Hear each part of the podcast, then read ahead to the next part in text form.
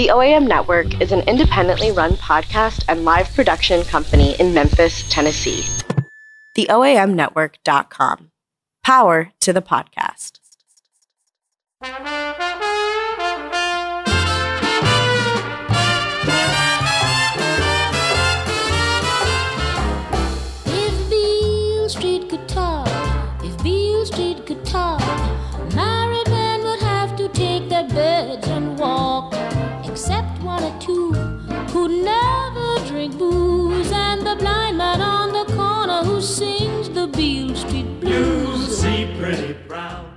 Hello and welcome to Memphis Musicology, the official podcast of the Memphis Rock and Soul Museum. This is your host, Ezra Wheeler. So, as anyone who has walked down Beale Street has probably noticed, the sidewalks of uh, that famed three blocks are just really covered in brass musical notes, all inscribed with the names of people who, in one way or another, contributed to the street's legacy. So the brass notes, which by my count now number around 175, were the brainchild of John Elkington, who wanted to, quote, offer a tangible embodiment of the many talented people who had pit, put Memphis music and Beale Street on the world map, end quote. So, beginning in 1986, these notes have been dedicated to various artists, promoters, DJs, business owners, and everyone in between on an annual basis, and they've kind of become a strange source of fascination for me. So, as many of you may know, my main job is the program director at uh, the Memphis Rock and Soul Museum and the Memphis Music Hall of Fame, two museums located at opposite corners of Beale Street, which means that I'm often shuffling between the two with my head down, wondering just who some of these names are.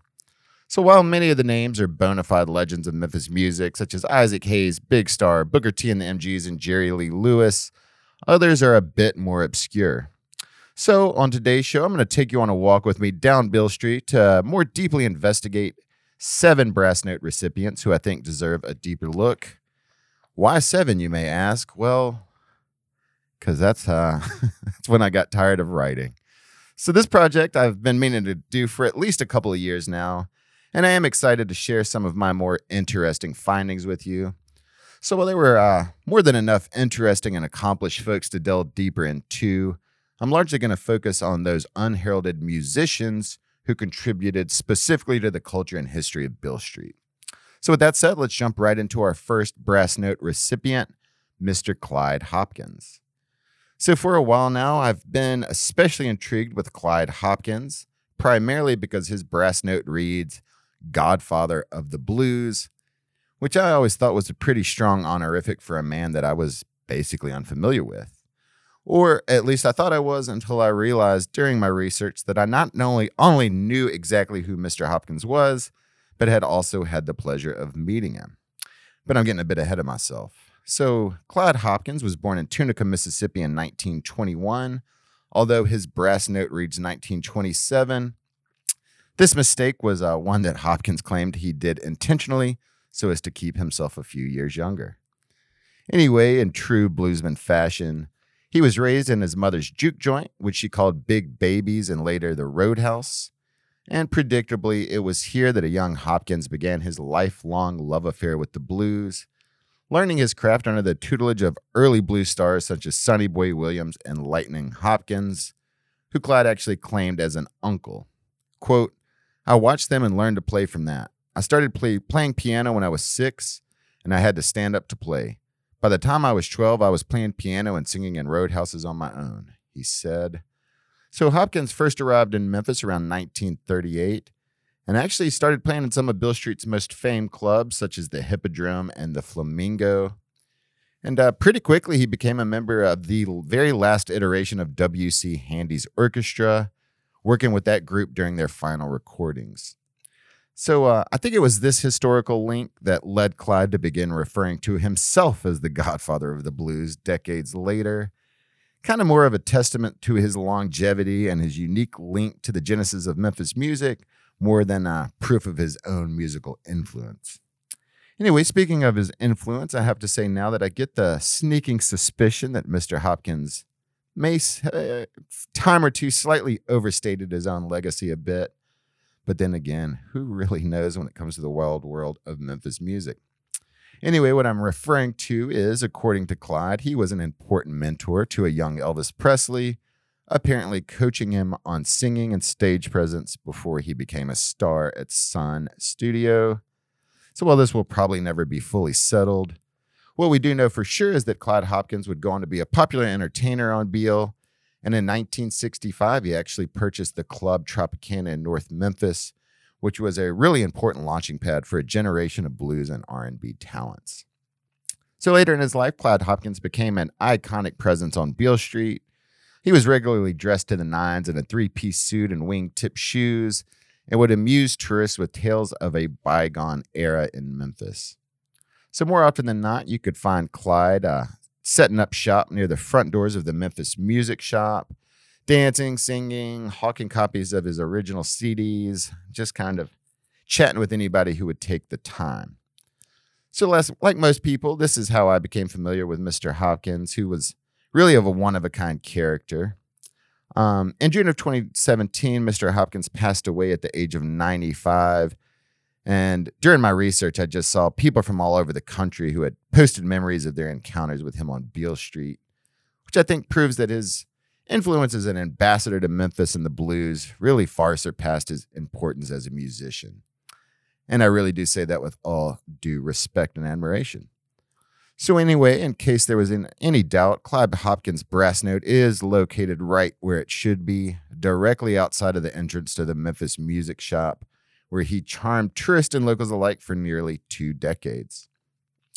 So, as I was looking for videos of Clyde on YouTube, I found uh, what I consider one of the ra- ra- excuse me one of the rarest things you can find in our modern world, which is a YouTube comment that was both thoughtful and insightful. So it came from a man named Larry Warman who wrote, quote, I was visiting the Stax Museum and was waiting for my wife to exit when this older gentleman pulled up in an Escalade and started asking me questions about how much I knew about the blues. I said I'm pretty much a casual listener of the genre when he finally introduced himself as Clyde Hopkins, godfather of the blues. Excuse me. I thought I was being hustled on the street corner to buy one of his CDs, which he autogra- autographed for me but little did I know, I met a living legend. I just wish I would have spent more time with him instead of trying to get away. He kept telling me, I'm here to help you, not hurt you, son. Lesson learned. If you don't slow down long enough to appreciate things in life, like someone wanting to engage in a casual conversation, you're going to miss out on a life changing experience. At least I've got a CD to listen to to remind me of that fleeting moment. End quote. All right, before we move on, I do want to take a listen to one of Clyde Hopkins' mid career songs recorded back in 1966 on Memphis's Black Gold Records. This is Clyde Hopkins with his track Santa Fe. If you get lonesome, baby, please sit down and write to me.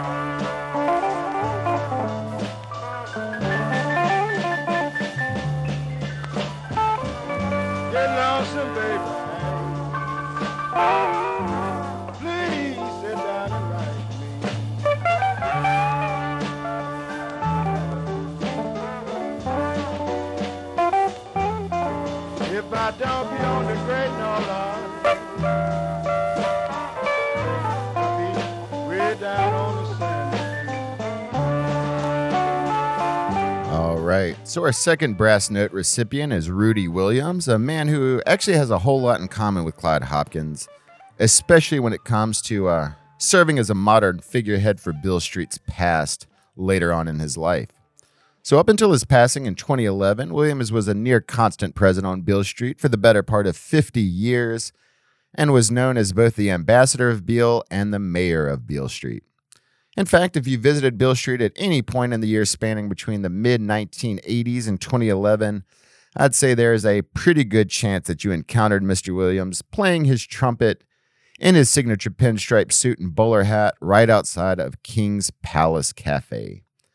So, uh, before he was one of Beale Street's most well known fixtures and apparently a muse for countless amateur photographers, Rudy Williams was an accomplished trumpet player who started performing on Beale in the 1950s. So his first claim to fame was taking home the top prize at the Palace Theater's legendary Amateur Night, which garnered him, garnered him enough attention to be asked to play the Memphis Blues at the unveiling of the W.C. Handy statue on Beale Street in 1960, the year he graduated from high school. So, in the ensuing half a century, Williams remained a de facto attraction on Beale Street. Uh, he basically oversaw every funeral procession that honored famed musicians. That was kind of his maybe biggest duty. And uh, shortly before his death, Williams was quoted as saying, quote, I just want to keep a part of what used to be on Beale Street alive today. So if that was his ultimate goal, then I say he fulfilled his life's work with notable gusto. So while Rudy Williams did little, if any, proper recording during his life, there are a plethora of homemade videos of him on YouTube, including this one, which was made within a week of his death. I just hang out on Beale. I uh, like what W.C. Handy wrote when he said he'd rather be here than any place I know. If Beale Free could talk, a lot of married men would pack their bags and walk, except one or two who never drank booze, and the blind man on the corner singing the Beale Street Blues.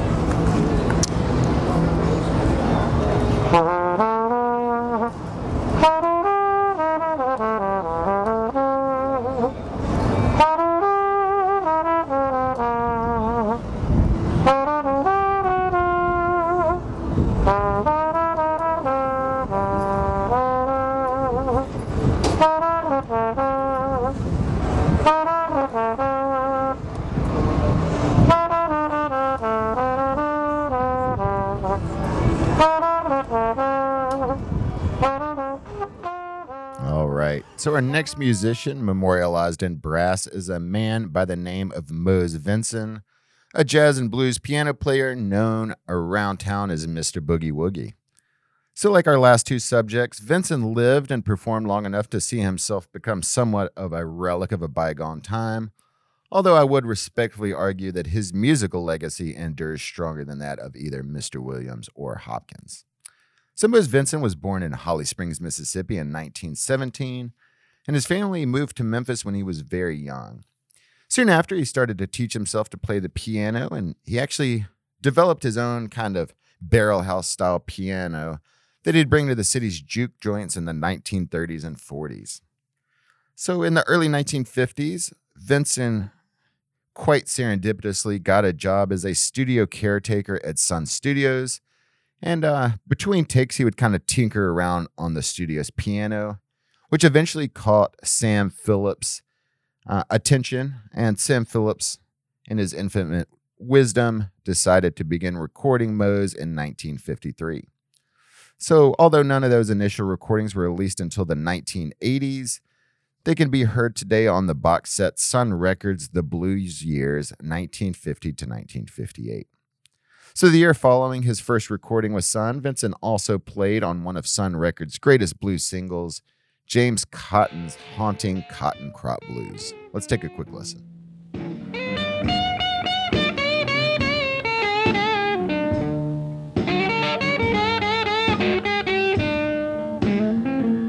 ain't gonna raise no more cotton. I'll tell you the reason why I said so.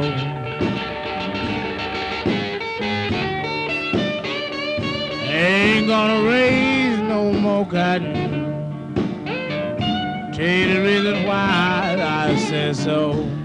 So, following that session, Vinson would go on to play on future Sunsides with artists such as Walter Horton and Joe, Lil- Joe Hill Lewis, amongst others. So, for the next few decades, uh, Mose Vinson continued to perform around Memphis a bit, but largely left music and performing behind. But that all changed in the early 1980s when the Center for Southern Folklore hired Vinson to perform at special cultural festivals and at local schools. And uh, pretty quickly he became a regular attraction at the center where he remained for 20 years. So he also started traveling around the country for performances, including notable perform- performances at the Chicago Blues Festival, the University of Chicago Folk Festival, and the 1982 World's Fair in Knoxville. So his late career resurgence culminated with the release of his first and only full length album called Piano Man, which was released through the Center for Southern Folklore in 1997. So the album features 18 songs of some of Vinson's finest piano playing and is really a great testament to his reputation as one of the city's last old time bluesmen. So after nearly 70 years of ma- making music, Mose Vinson passed away in Memphis in 2002. So before we move on, let's take a listen to a track from that 1997 album Piano Man. This is Mose Vinson with his song Three Hand Boogie.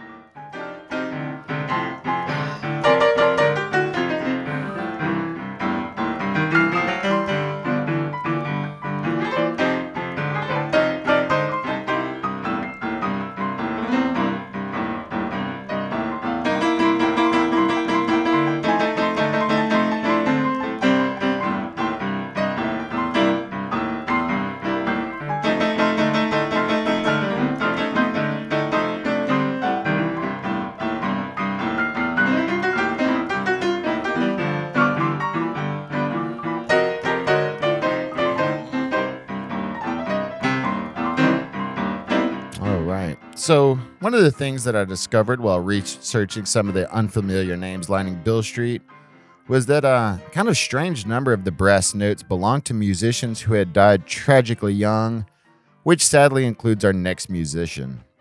So, born Emmanuel Gales, who is the brother of fellow esteemed Memphis blues guitarist Eric and Eugene Gales, Little Jimmy King took his performance name from his two favorite guitarists, Jimi Hendrix and Albert King. So, like the two legends whose names he adopted, Little Jimmy King was also a left handed guitarist who learned to play the guitar upside down.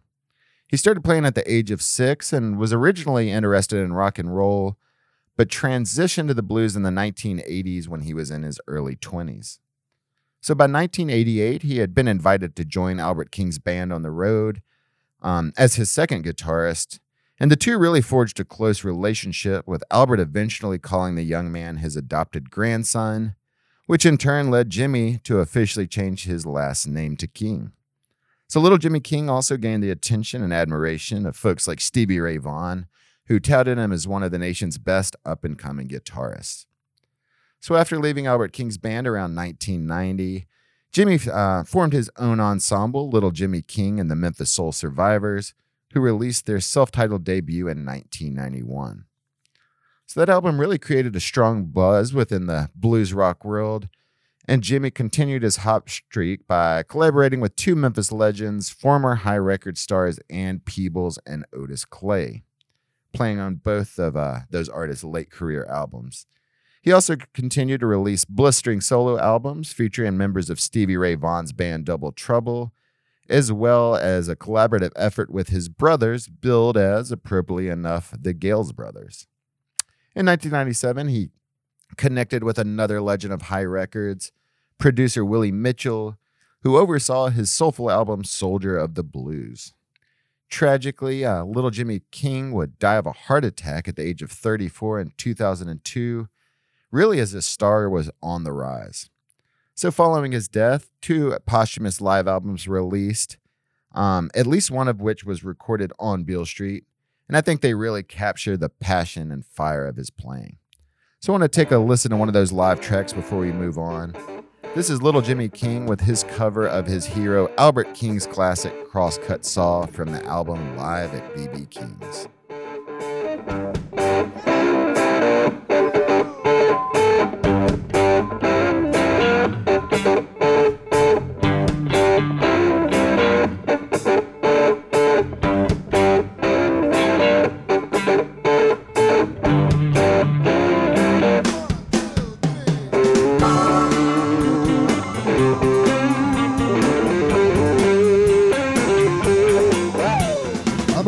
Crosscut song. Baby, take me cross your lawn. I'm a crosscut song. Baby, take me cross your lawn. I cut your wood so easy for you. You can't help but say hot dog.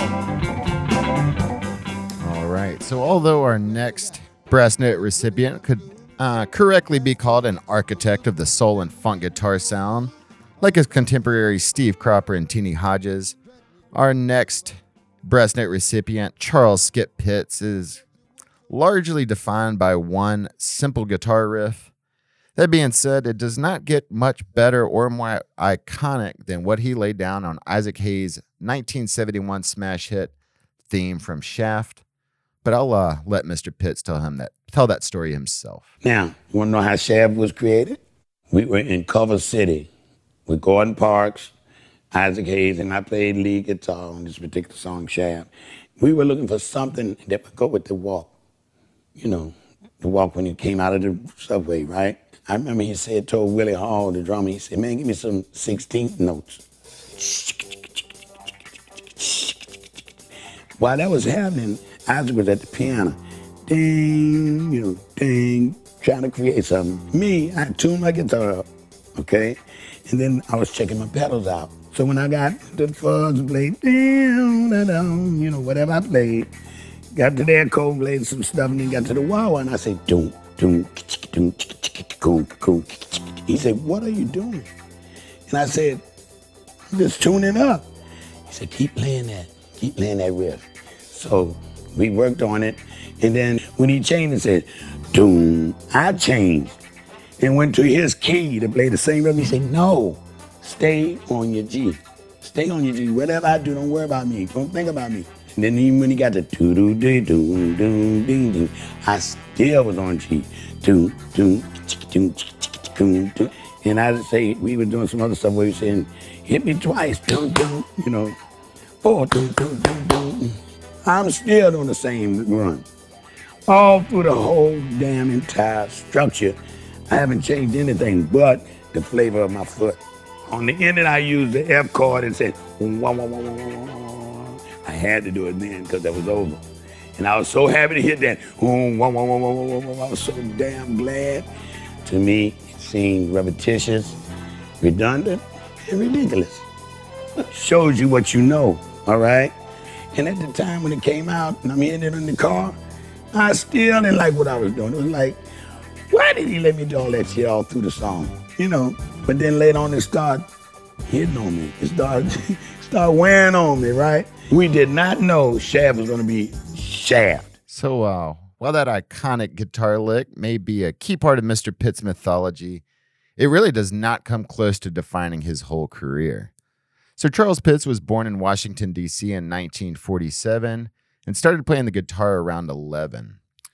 And uh, as, as fate would have it, one of his earliest teachers was none other than Bo Diddley, the legendary proto rock and roller who was, conveniently enough, a neighbor of the Pitts family. So his uncle also owned a hotel that was connected to the Chitlin circuit, which also gave a young Charles even more exposure to R&B stars like James Brown. So by his late teens, Pitts was already part of the touring bands of uh, Stax stars like Wilson Pickett and Sam and Dave. And in 1968, he joined the Isley Brothers, notably playing the scorching guitar riff for "It's Your Thing," which went on to become a number one R&B hit. Let's take a quick listen. It's your thing. Do what you wanna do. I can't tell you who to sock it to. It's your thing. Do what you wanna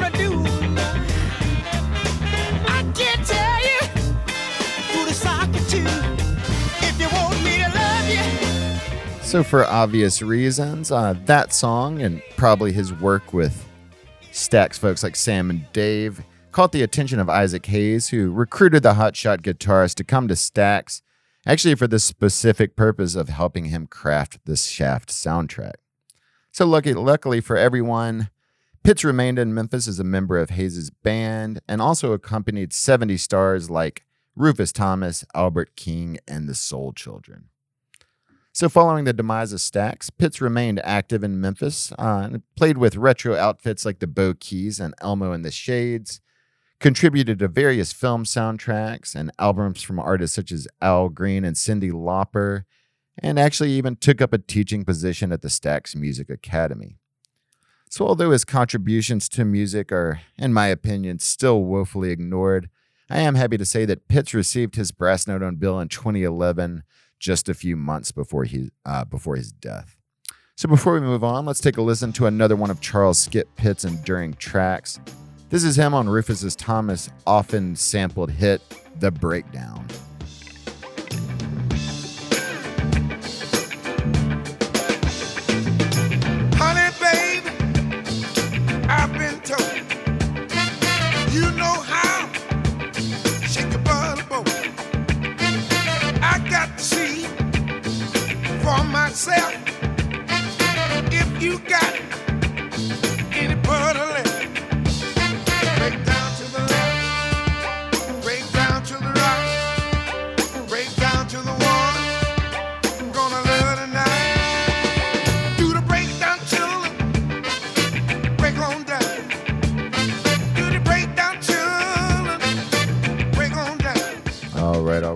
So our next brass note recipient is Little Laura Dukes. And uh, in my opinion, she was one of the last true heroes of Beale Street, uh, a place that she helped bring attention to for nearly 80 continuous years. So I really wanted a reason to talk about Little Laura Dukes for a while now, um, mainly because she was kind of left a pretty strong impression on my father, who would go and catch her on Beale Street in the 70s and 80s when she was already an elder stateswoman of the blues. So, anyway, Dukes was born in Memphis in 1907 and began performing as a very small child alongside her father, who was a drummer with the W.C. Handy Band. Unlike her father, though, little Laura chose to adopt a more unpolished and raw form of music to dedicate her life to.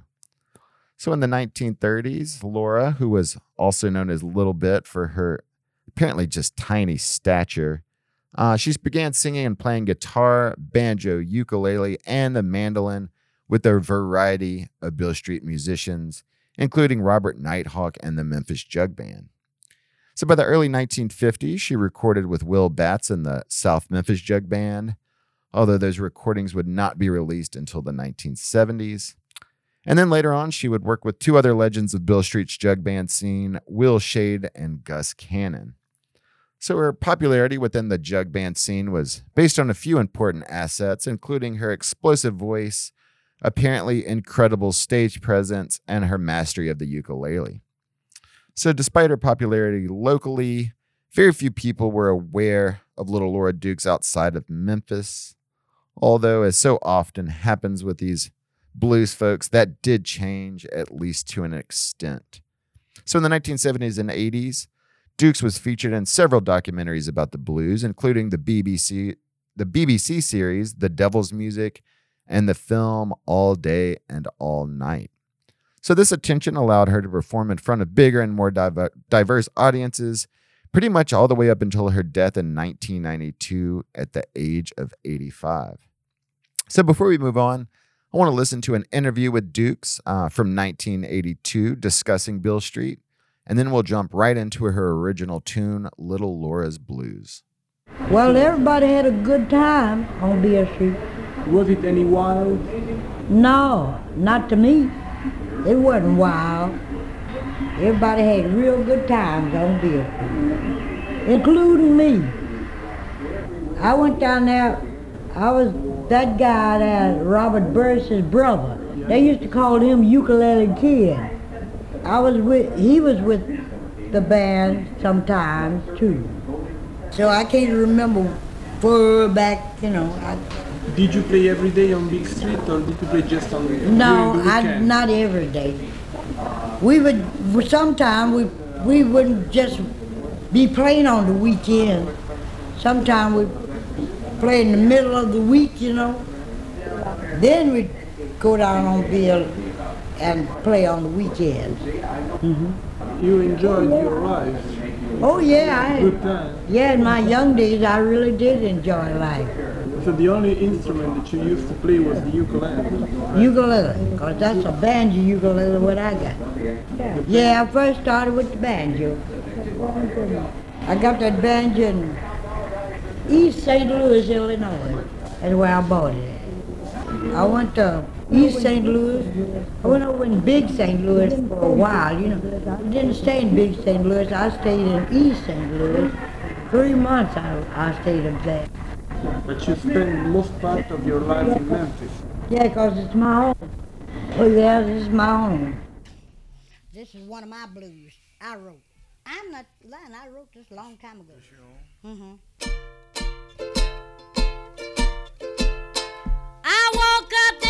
Morning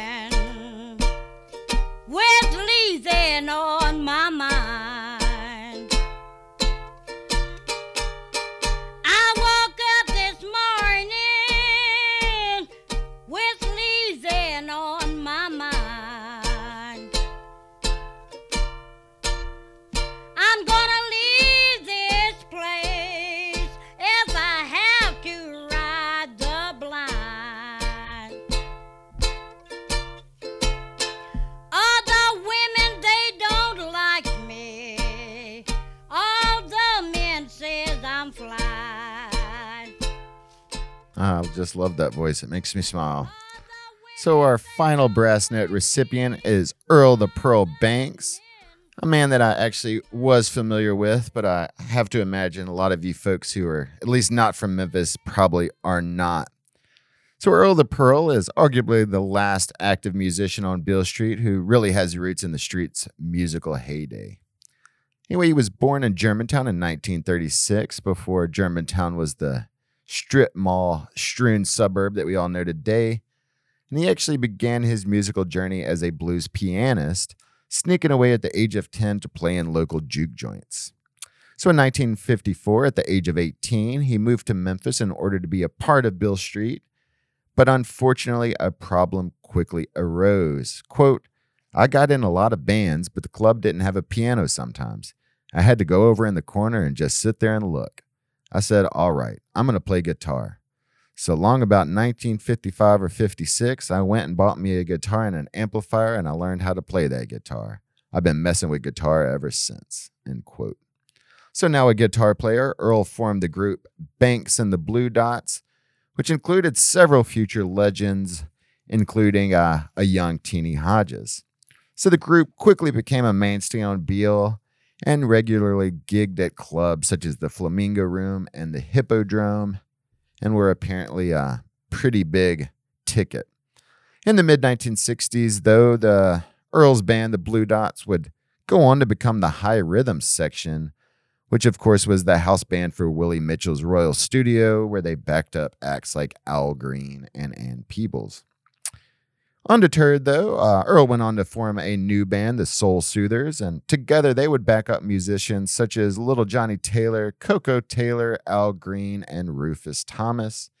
And Earl also acted as a sideman to legends like Etta James, Albert King, and his hero, B.B. King.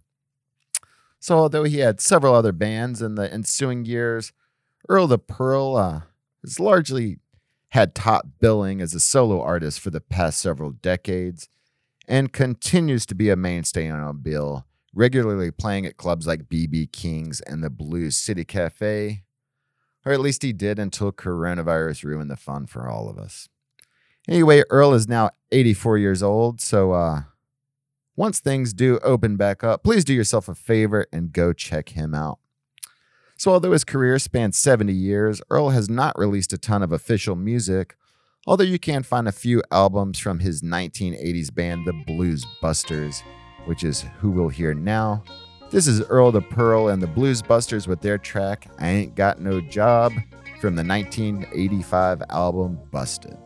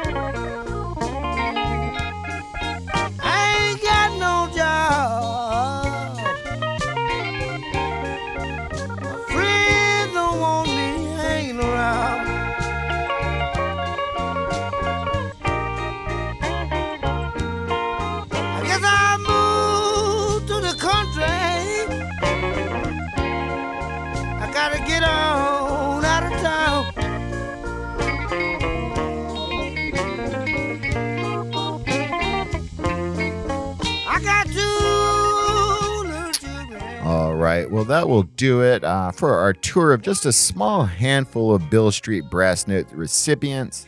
But the next time you find yourself walking down that storage street, do yourself a favor and take a moment to look down and if a name catches your attention, perhaps do a little research of your own. It was actually quite a fun little experiment. Um, and there are just hundreds of little stories down there waiting to be discovered.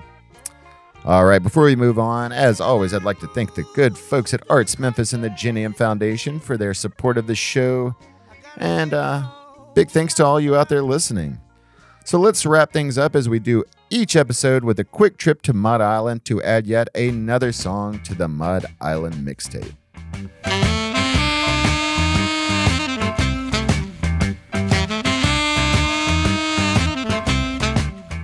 Right, so today on the Mud Island mixtape, we are going to break precedent a bit by playing not one, but two great songs.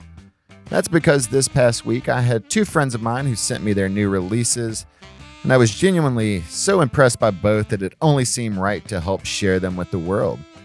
So the first track comes from my friend and uh, a former co-worker Victoria Dowdy, whose band Oakwalker just released their single "Hour by Day," a soulful alt folk song that really has me excited to hear what they come out with next.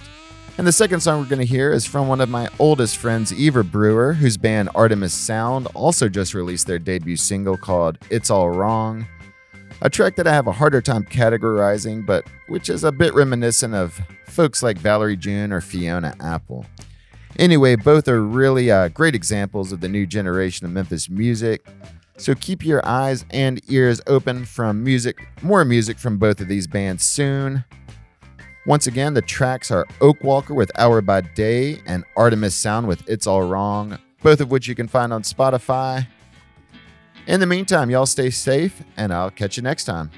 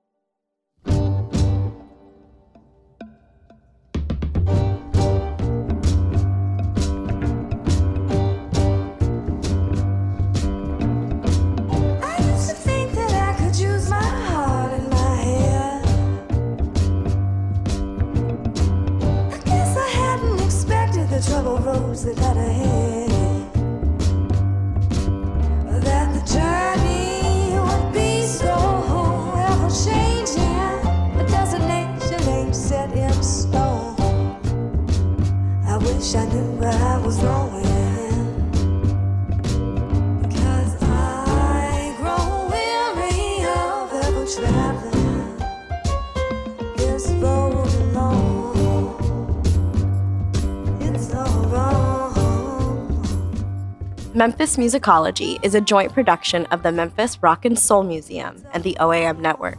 Available on iTunes, Spotify, Stitcher, Google Play, and the OAMnetwork.com. Hosted by Ezra Wheeler.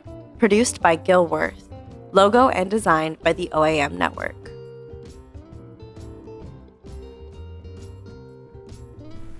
The OAM Network is an independently run podcast and live production company in Memphis, Tennessee. TheOAMnetwork.com. Power to the podcast.